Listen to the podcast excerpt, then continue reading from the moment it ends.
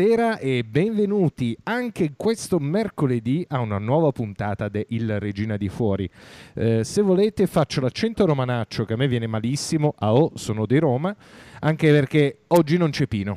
Pino mi ha sostituito scorso, nello scorso mese perché ho avuto degli impegni lavorativi io lo ringrazio ed è nel mio cuore sempre molto profondo, ma non perdiamoci nei nostri ringraziamenti all'interno della radio e ringraziamo tutte le associazioni che invece intervengono in questo splendido programma. Quindi iniziamo da Abio con la nostra splendida Chiara. Buongiorno Chiara, tutto bene? Buongiorno, tutto benissimo, super agitata come sempre, grazie. Questo è lo spirito, Chiara. Dopo l'agitazione arriva la gioia, lo sappiamo tutti, è un dato di fatto ci si può fare nulla. Continuiamo sempre con Abio e la nostra splendida Marisa. Buongiorno Marisa, tutto bene? Tutto bene, buongiorno a tutti. Io sono tranquillissima anche perché mi sono appena presa un buonissimo caffè. Ah, quindi a te il caffè fa l'effetto contrario, al posto di essere un eccitante è un tranquillante. Brava Marisa, lo apprezzo. Andiamo ad Avo con la nostra splendida Gianna. Ciao Gianna. Ciao a tutti, anch'io sono contentissima di essere con voi e di gustarmi con voi un buon tè o caffè. Magnifico. Brava Gianna. E in rappresentanza di Ugi il nostro splendido Lorenzo. Ciao Lore, come va? Ciao a tutti, ciao a tutti, benissimo e sono contento di essere in puntata con voi. Benissimo, allora io do subito la parola alla nostra Chiara che introdurrà anche i nostri ospiti perché io come sempre voglio dare la parola a voi, quindi a te la parola Chiara.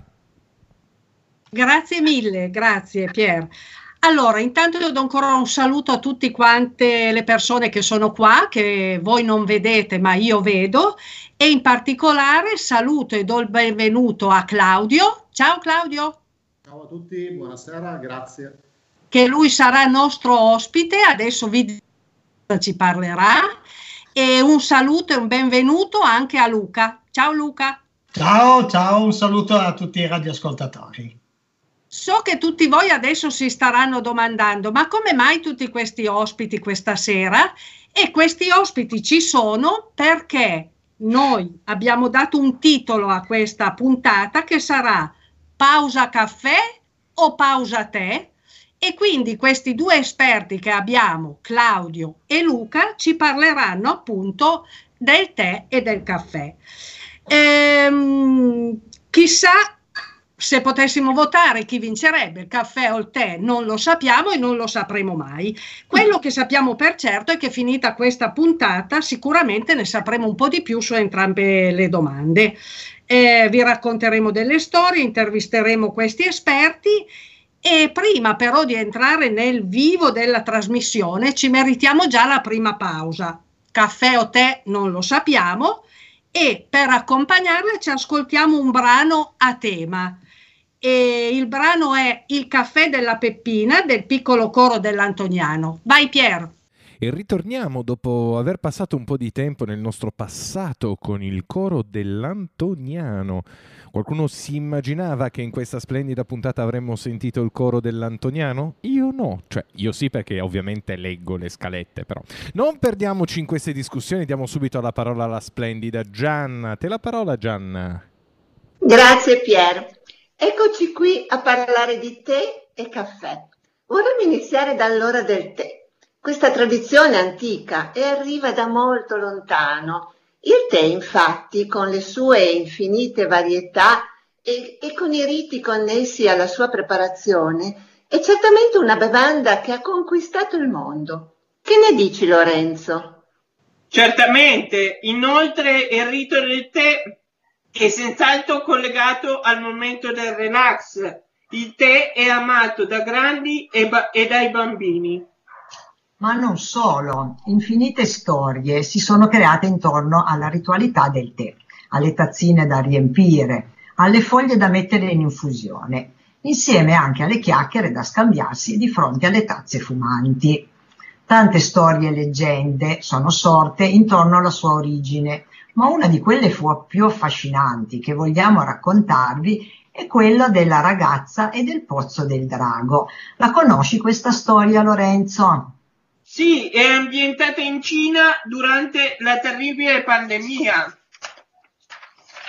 eh, eh, tanto tempo fa la peste e la siccità eh, stavano causando la morte di tantissime persone, così che furono chiamati alcuni saggi a trovare una soluzione a quella tragedia. Infatti i saggi raccontano che nei pressi di un pozzo situato sulle pendici di una montagna e sorvegliato da un feroce drago, crescesse una pianta miracolosa, in grado di curare gli ammalati e di combattere la siccità. La popolazione allora decise di inviare alcuni giovani coraggiosi a recuperare questa pianta. Furono in tanti a partire, ma nessuno fece ritorno.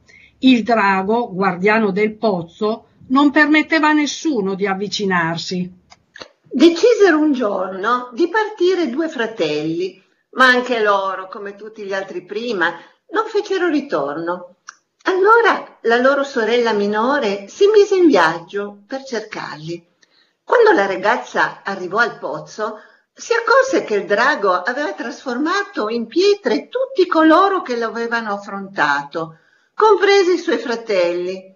E non volendo fare la stessa fine, invece di avvicinarsi, scagliò da lontano una freccia contro il drago, riuscendo ad ucciderlo prima ancora che il drago si accorgesse della sua presenza.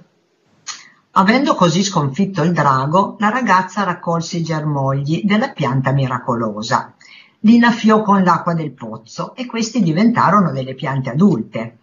La ragazza allora raccolse i semi di queste piante, li spremette sopra le pietre, le quali, magicamente bagnate da quelle gocce, ritornarono uomini. Vuoi continuare tu a raccontarci questa storia, Lorenzo?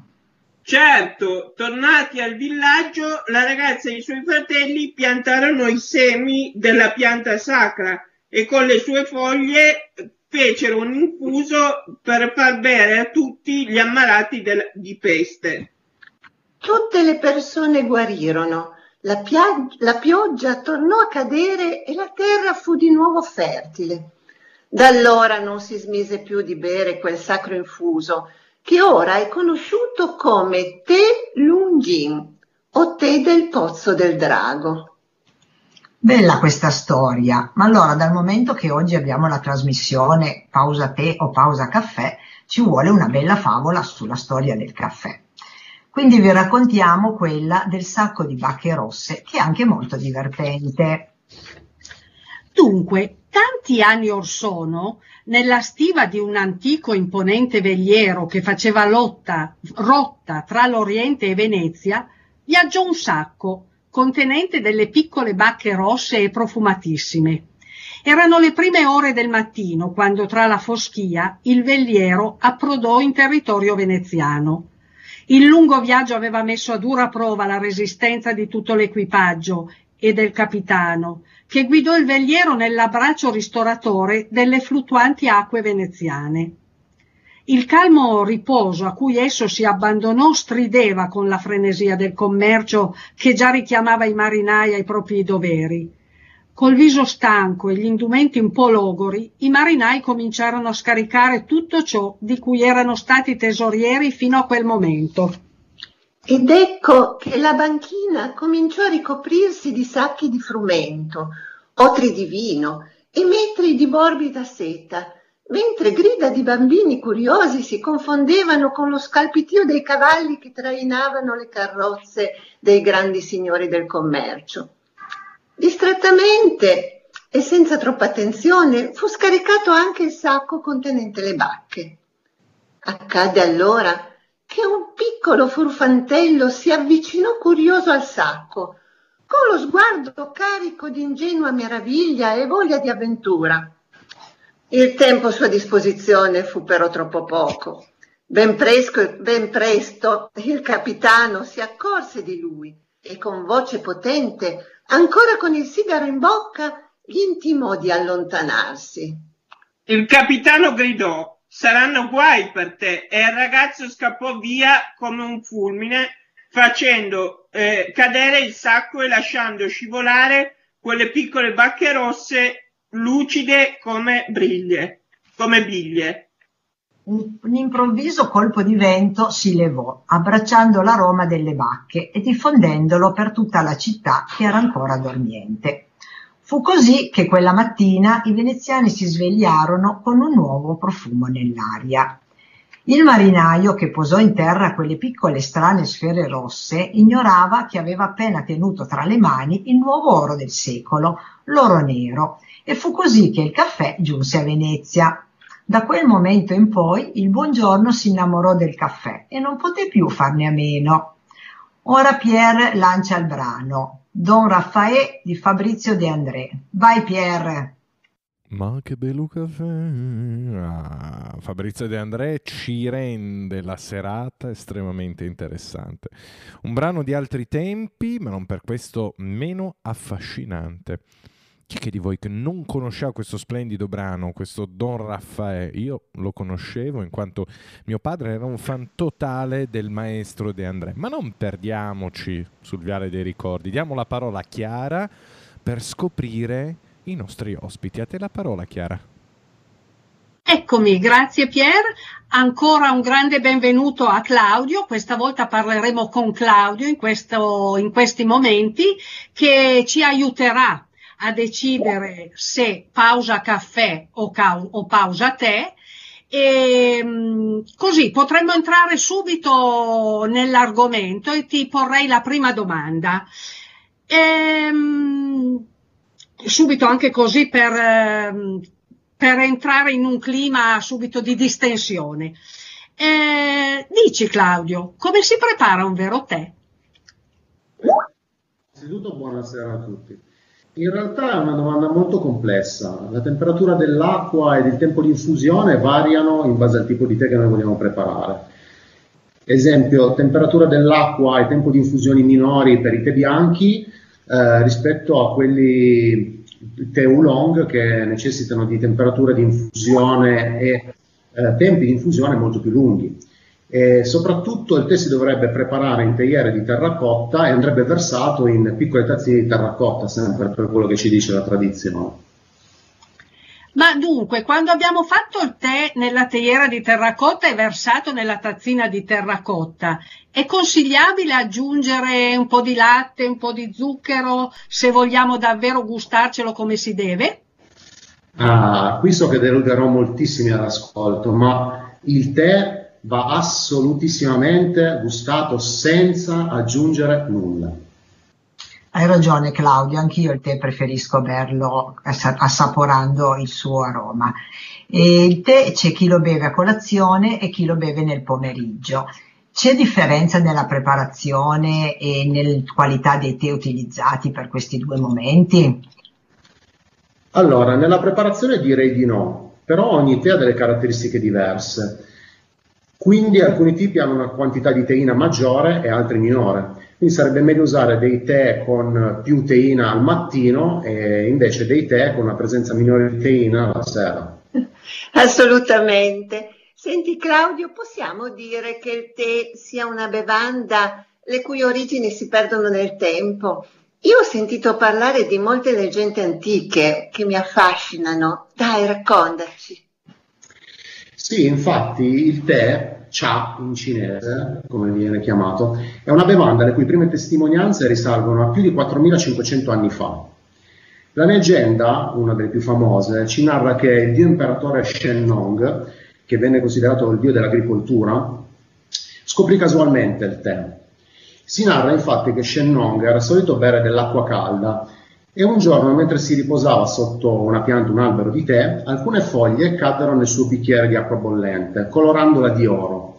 E il dolce e attraente profumo emanato dalla bevanda attirò la curiosità di Shennong, in quale, dopo averlo assaggiato, rimase talmente colpito che iniziò a diffondere questa bevanda per tutta la Cina. Affascinante. Senti, ma anche il Giappone è un grande produttore di tè, mi risulta, ma quando beva- questa bevanda così prodigiosa è arrivata nel paese dei samurai? Solo a partire dall'anno 1000. Mm, foglie e semi della pianta vengono portati in Giappone, che così diventa appunto il secondo produttore il secondo paese produttore di tè, nonché anche uno tra i più famosi per la grande varietà e qualità dei tè. interessante. Ma in Occidente? Beh, in Occidente arrivò intorno al 1650, quando la Francia e l'Inghilterra incominciarono ad apprezzarlo.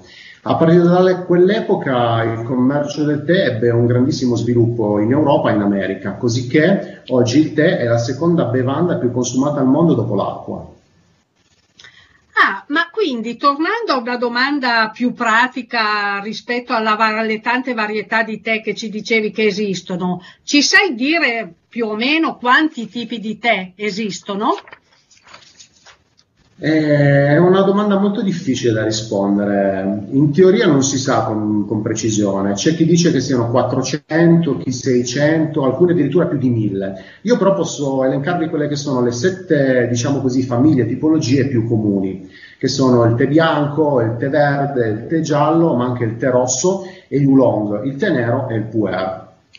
Caspita Claudio, quanti tipi di tè ci sono, ma tra tutti questi qual è il tuo preferito? Diciamo che io adoro il tè verde, in particolare il Longjing, quello della leggenda precedente. Eh, due anni fa in Cina, sulle rive del lago dell'Ovest, ho avuto la fortuna di assaggiarne uno prodotto proprio lì, sulle rive del lago, aromatizzato con dei fiori di osmanthus. È difficile descrivere la super bontà, ma mi piace moltissimo anche il tè bianco, che è molto delicato e ha un profumo molto fantastico. Lorenzo, dopo aver sentito tutte queste curiosità, c'è qualcosa che vuoi chiedere anche tu a Claudio?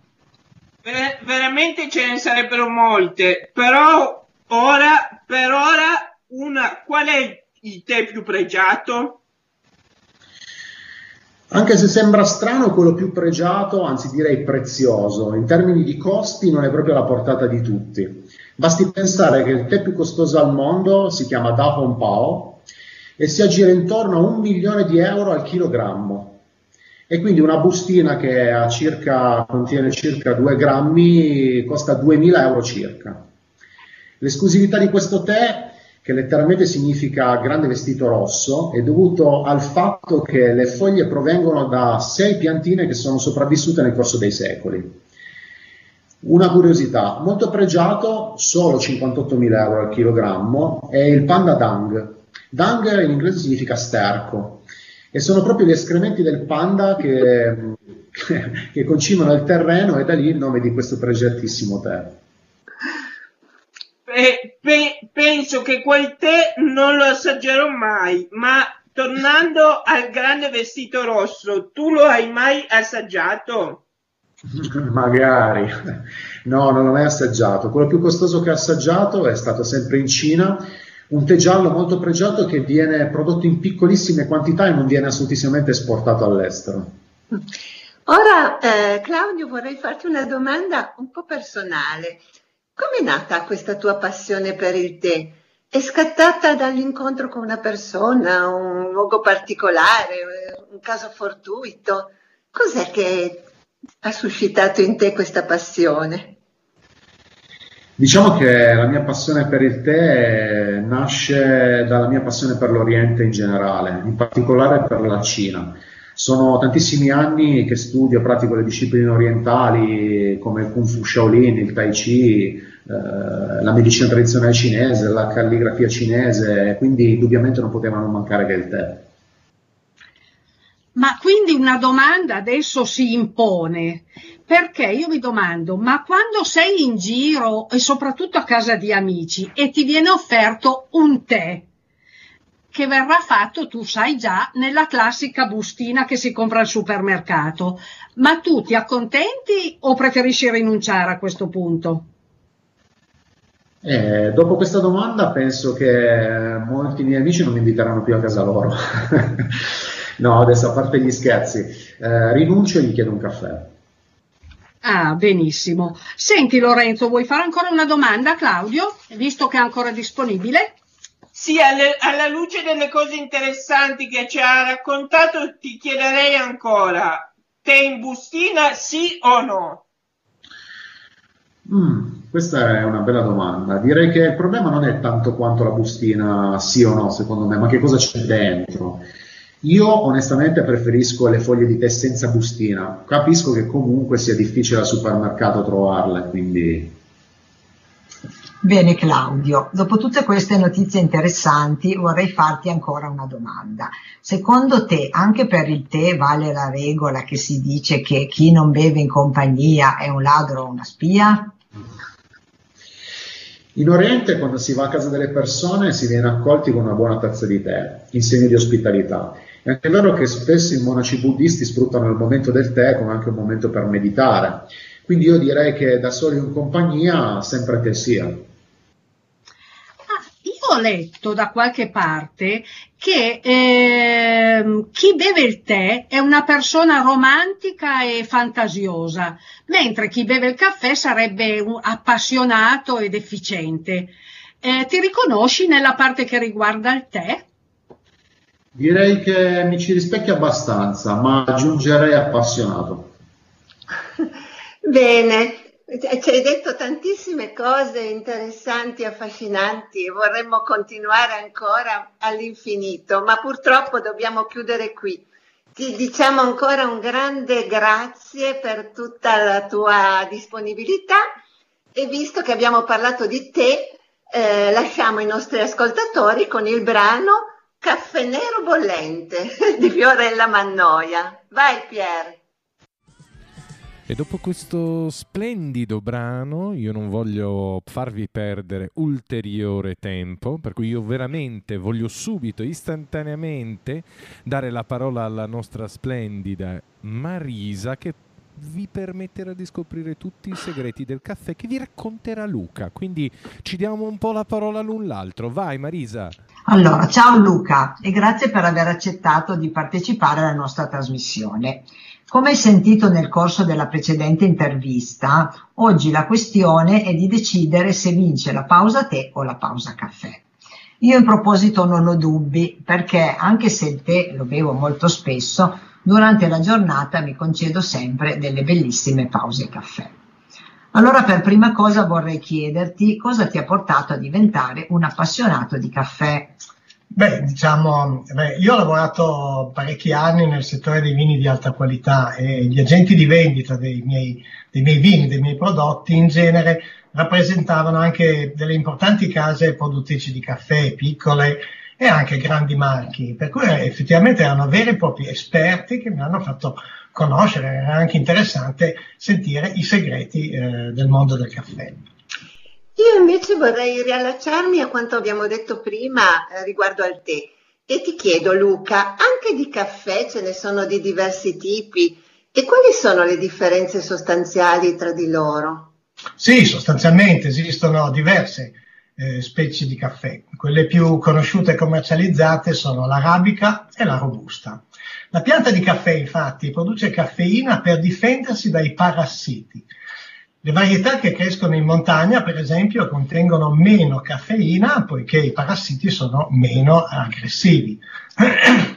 La robusta. La robusta è coltivata in pianura, per cui ha un alto contenuto di caffeina, è più facile da produrre, è più resistente e richiede tempi più brevi di coltivazione. L'arabica, invece, è di qualità superiore, è coltivata in montagna e quindi ha un contenuto inferiore di caffeina. La sua coltivazione è complessa, richiede tempi più lunghi per ottenere il raccolto. Ah, grazie Luca, ma a questo punto puoi dirci qualcosa anche riguardo alla tostatura, che mi sembra essere una parte fondamentale nella lavorazione del caffè? Sì, certo, la tostatura è un processo molto importante che può essere estremamente complesso. Diciamo che tostare il caffè non è difficile, ma tostarlo a regola d'arte richiede tempo ed esperienza. In Italia, eh, per fare un esempio, pre- pre- prediligiamo le tostature che danno un sapore leggermente amaro in tazza. Per questo che di solito aggiungiamo zucchero o ci sforziamo di berlo amaro fino ad abituarci. Secondo te, eh, Luca, adesso ti faccio una domanda un po' particolare. Il prodotto delle grandi aziende che investono grandi capitali, che sono in pubblicità, corrisponde anche a una buona qualità reale?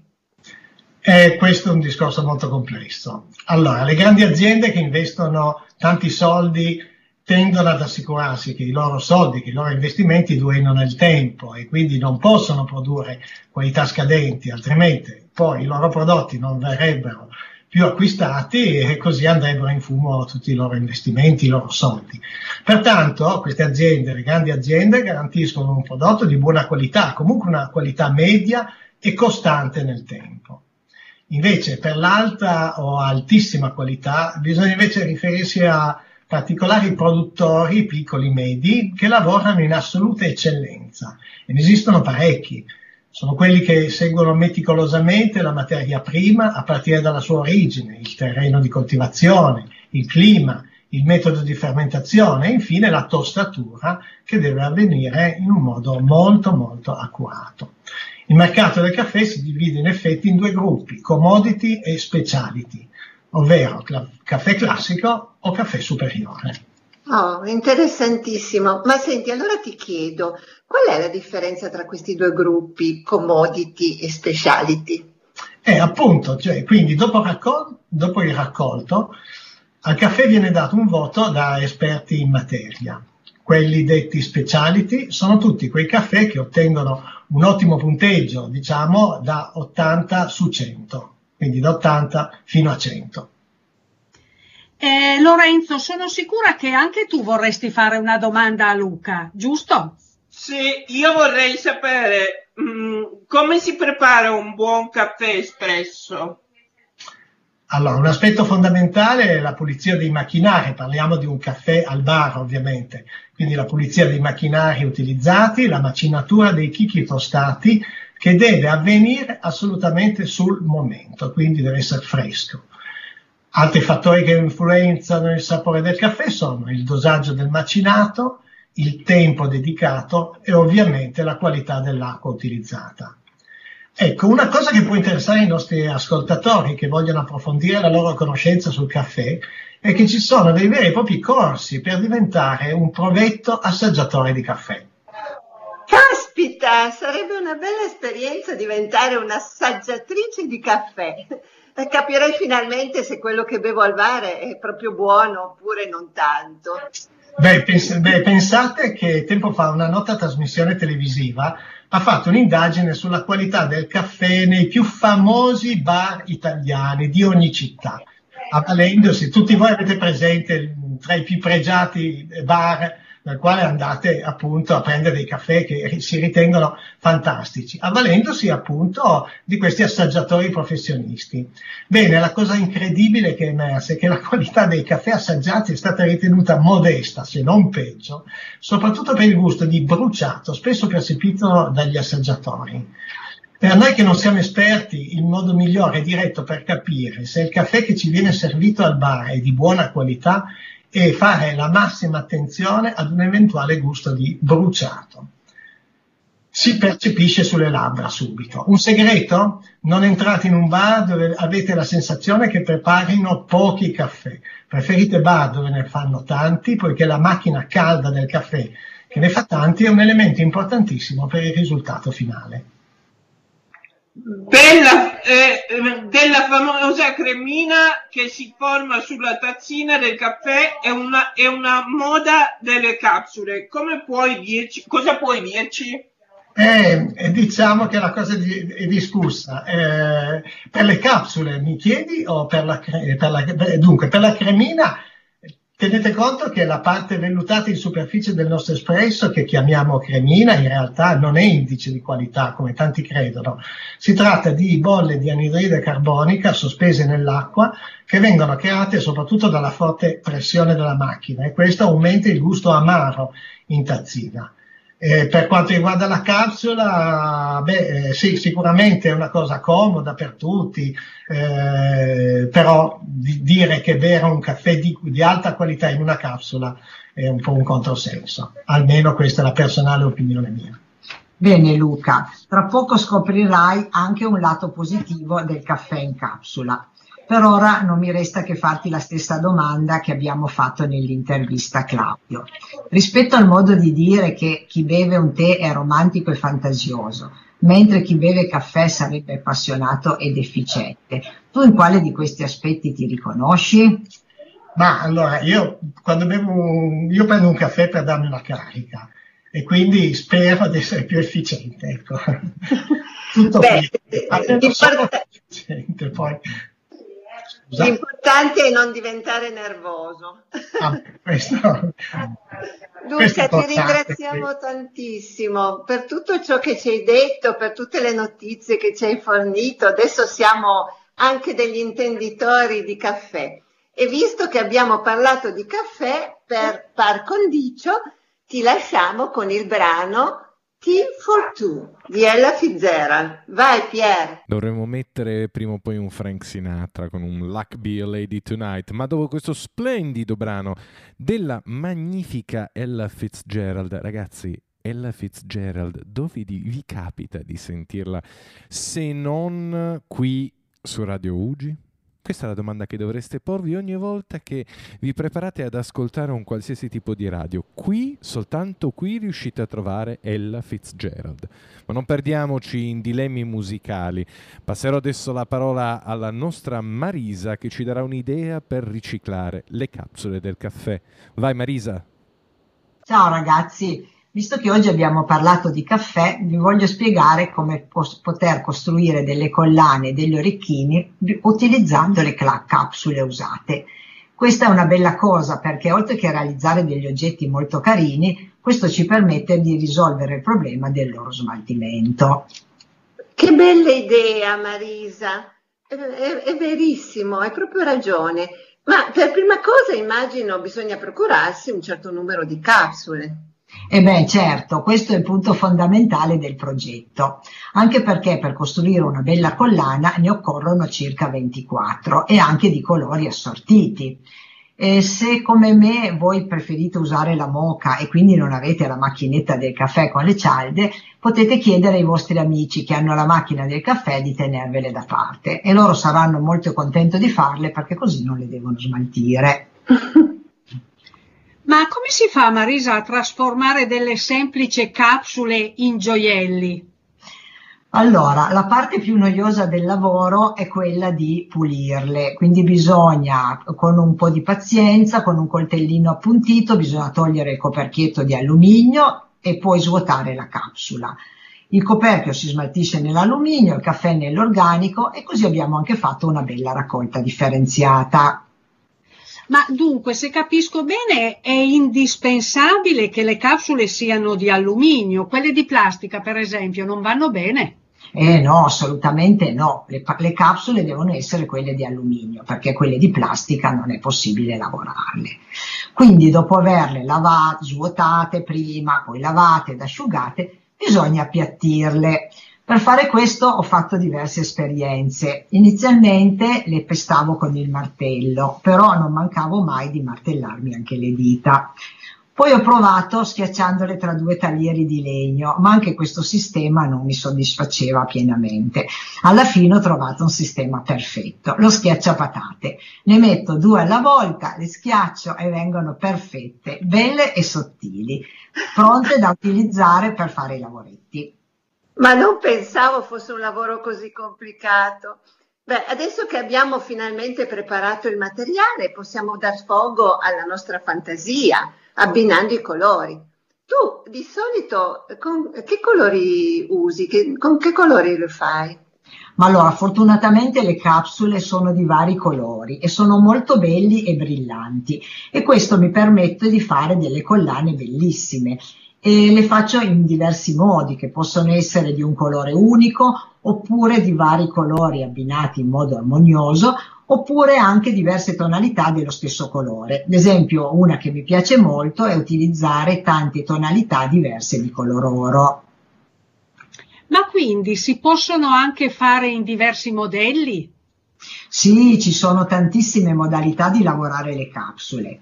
Io ho provato diverse lavorazioni, però quelle che preferisco è di mantenere le capsule rotonde, abbinandole a 2-2 per averle double fasse. Lorenzo, che cosa ne pensi di questi lavori? Lorenzo è il muto. Lorenzo. Ottima idea, ma per ma per unire due capsule, come dicevi, che cosa utilizzi? Non sempre è facile costruire a mano degli oggetti. E hai ragione Lorenzo, perché i segreti del bricolage sono proprio negli strumenti utilizzati e nelle tecniche giuste per costruire i nostri oggetti. Per unire le due capsule io utilizzo la colla a caldo e anche qui non mancano le scottature. A questo punto, dopo averle unite, devo fare formare la collana, quindi faccio due fori sui lati opposti della capsula. Anche per fare questo lavoro eh, ci vuole un po' di, di, attenzione perché io normalmente utilizzo un chiodino e però sovente mi pungo anche le dita.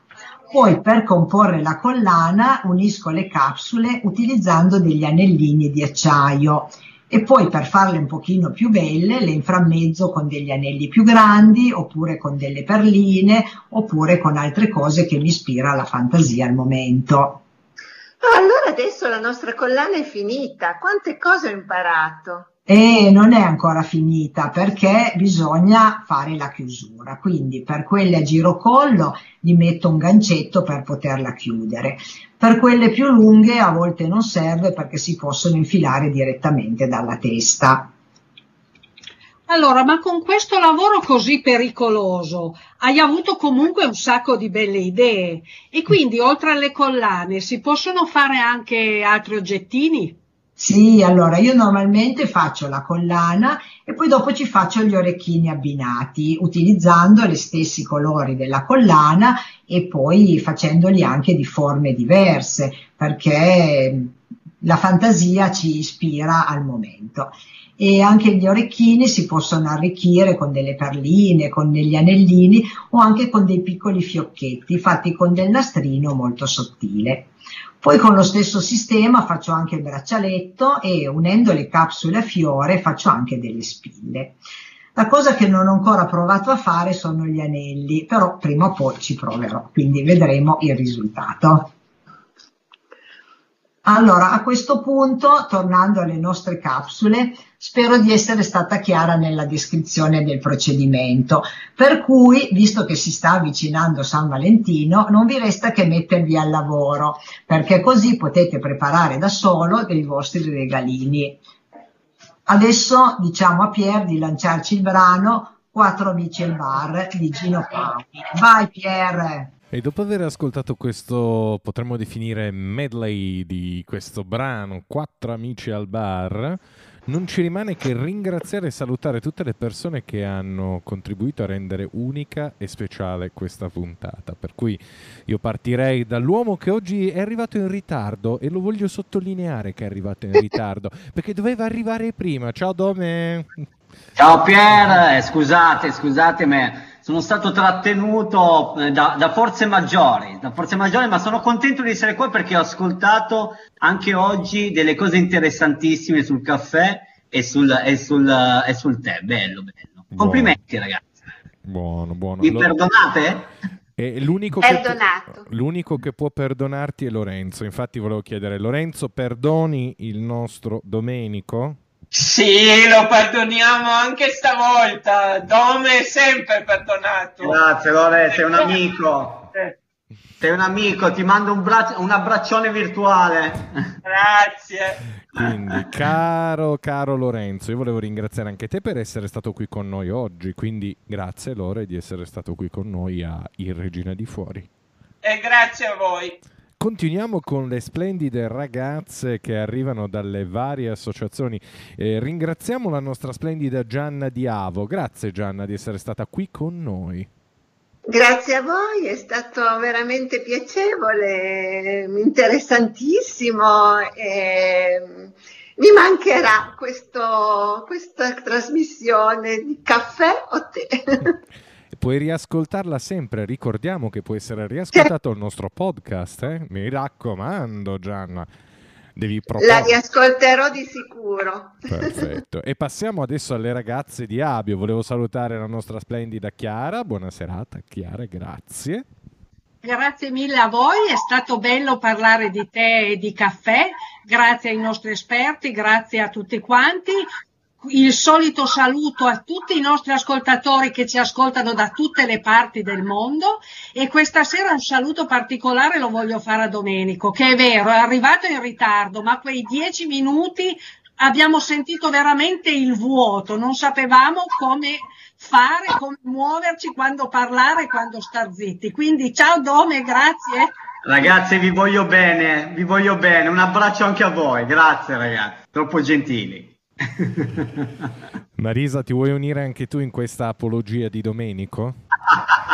Eh beh, l'apologia di Domenico ci vuole sempre. Quello che io volevo dire è dato che Chiara ormai dice che noi abbiamo ascoltatori in tutto il mondo, che in tutto il mondo ci saranno alcuni che prediligeranno il tè e alcuni il caffè. E quindi aspettiamo il risposto dei nostri ascoltatori. Intanto li saluto tutti. Perfetto, io perdo anche un minuto. Anzi, ragazze, volete ringraziare voi, i vostri esperti, visto che io vedo che qualcuno ce l'ha proprio di fianco l'esperto, quindi c'è qualcuno che vuole ringraziare l'esperto a fianco, la butto lì come proposta. Allora, io ringrazio Claudio che è proprio il mio vicino di banco, è stato molto molto molto interessante e piacevolissimo. Grazie Claudio. Eh, io ringrazio tutti voi, ringrazio Radio Ugi per l'invito, per questa possibilità di, di chiacchierare un po' sul tè. Eh, che dire, siete stati fantastici, grazie di tutto. E io ringrazio Luca che è stato coinvolto suo malgrado in questa intervista, è stato trasformato in esperto di caffè, però spero che si sia divertito come tutti noi. No, beh, certo, certo. Grazie a voi e adesso mi vado a bere un buon caffè. Ecco. tutti a bere caffè. Tutti a bere okay. caffè, tutti a bere tè, tutti a bere quello che vogliamo purché ci faccia star bene. Ci sta? Si può fare? Certo, certo. Sicuro. E allora, cari ragazzi, nella speranza che passiate un ottimo San Valentino, io vi auguro una splendida serata. Ciao a tutti! Ciao! Ciao! ciao, ciao. ciao.